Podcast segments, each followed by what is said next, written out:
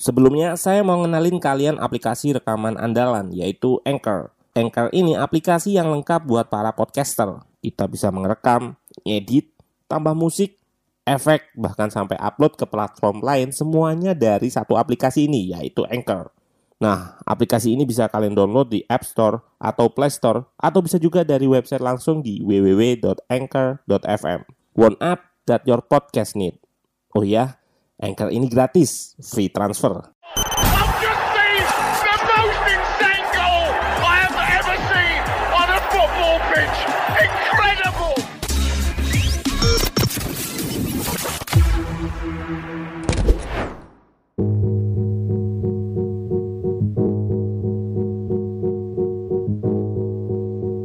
Halo, selamat datang di channel Ruang Taktik. Di video kali ini kita akan analisis taktik Ralf Rangnick di debutnya Yap, hal yang paling menonjol saat kita menonton di awal sangat terlihat intensitas tinggi terutama saat melakukan racing. Pergerakan tanpa bola juga lebih dinamis. Suntikan dari pinggir lapangan oleh manajer baru juga lebih hidup dan Rangnick mendapat debut manis berkat kemenangan perdananya. Kita akan bedah dari aspek taktikal jalannya pertandingan ini. Let's go, kita bahas sama-sama.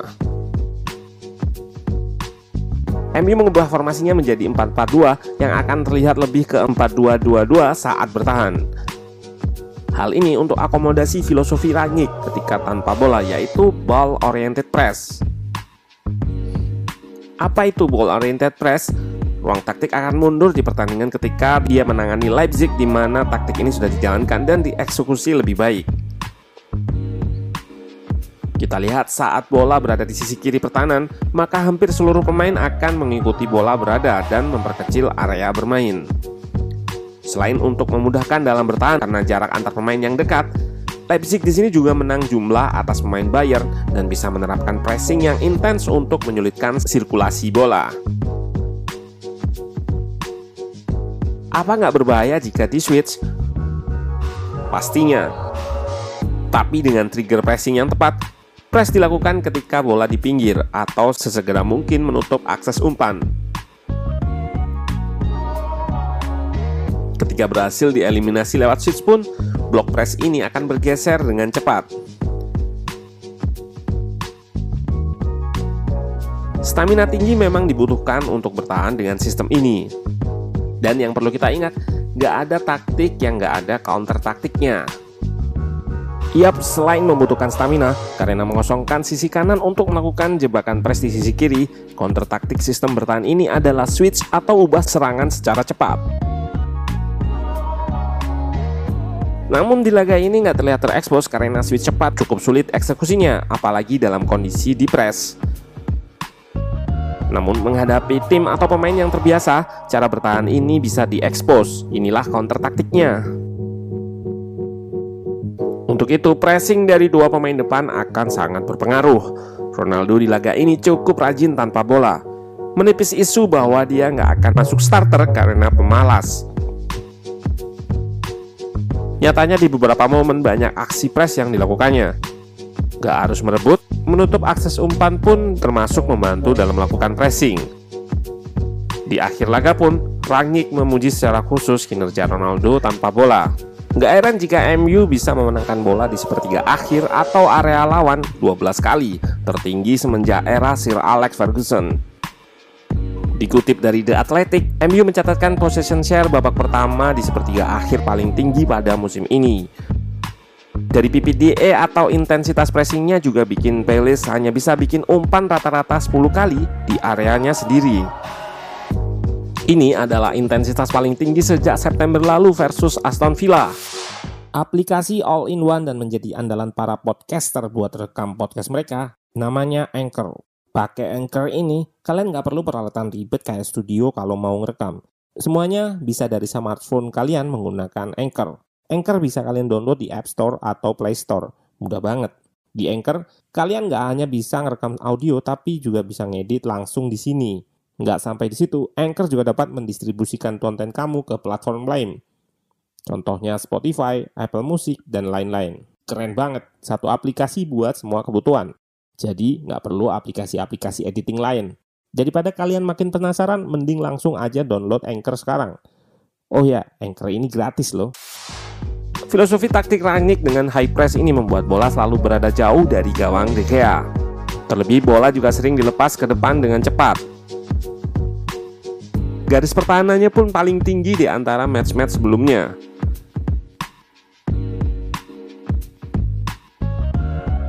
Gak ada lagi build up kiri kanan yang gak jelas tujuannya. Dalam salah satu wawancaranya, memang Rangnick mengungkapkan ada sesi khusus ketika memegang bola yaitu dengan sentuhan yang terbatas atau sirkulasi kanan kiri cepat dengan titik-titik tertentu. Juga ada penggunaan 8 second rules dengan menggunakan detik jam yang didengar pemain diinstal di Carrington atau markas latihan MU. Selama 8 detik itu pemain harus mendapat bola kembali. Lalu divariasi dengan 10 detik selanjutnya harus bisa melakukan shot ke gawang. Rangnick membangun game model ini di latihan untuk mempertajam insting, merebut bola serta mengubahnya jadi serangan cepat.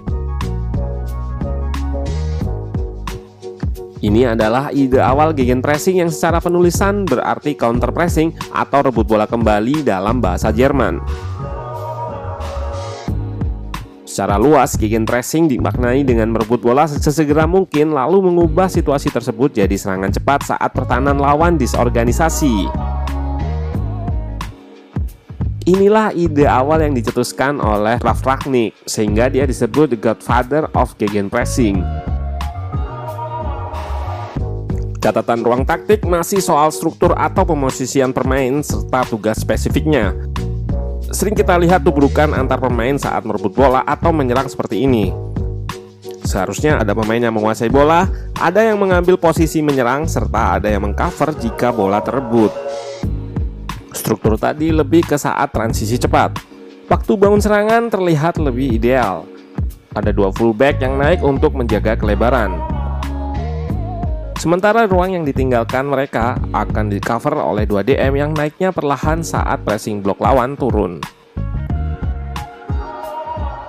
Dua striker isi koridor tengah, sementara dua sayap masuk ke half space dan akan bergantian turun untuk menjemput bola.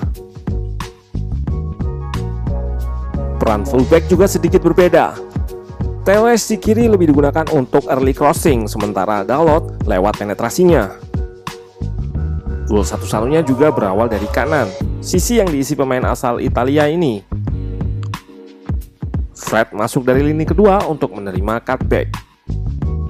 Di akhir laga, Ragnik juga menyebutkan bahwa sangat jelas dia nggak mampu mempertahankan intensitas selama 90 menit. Dia juga bilang nggak bisa ubah pemain menjadi pressing monster dalam sekejap karena bisa rawan cedera. Hal ini ditunjukkan juga dengan statistik di babak kedua yang menurun meski tetap unggul.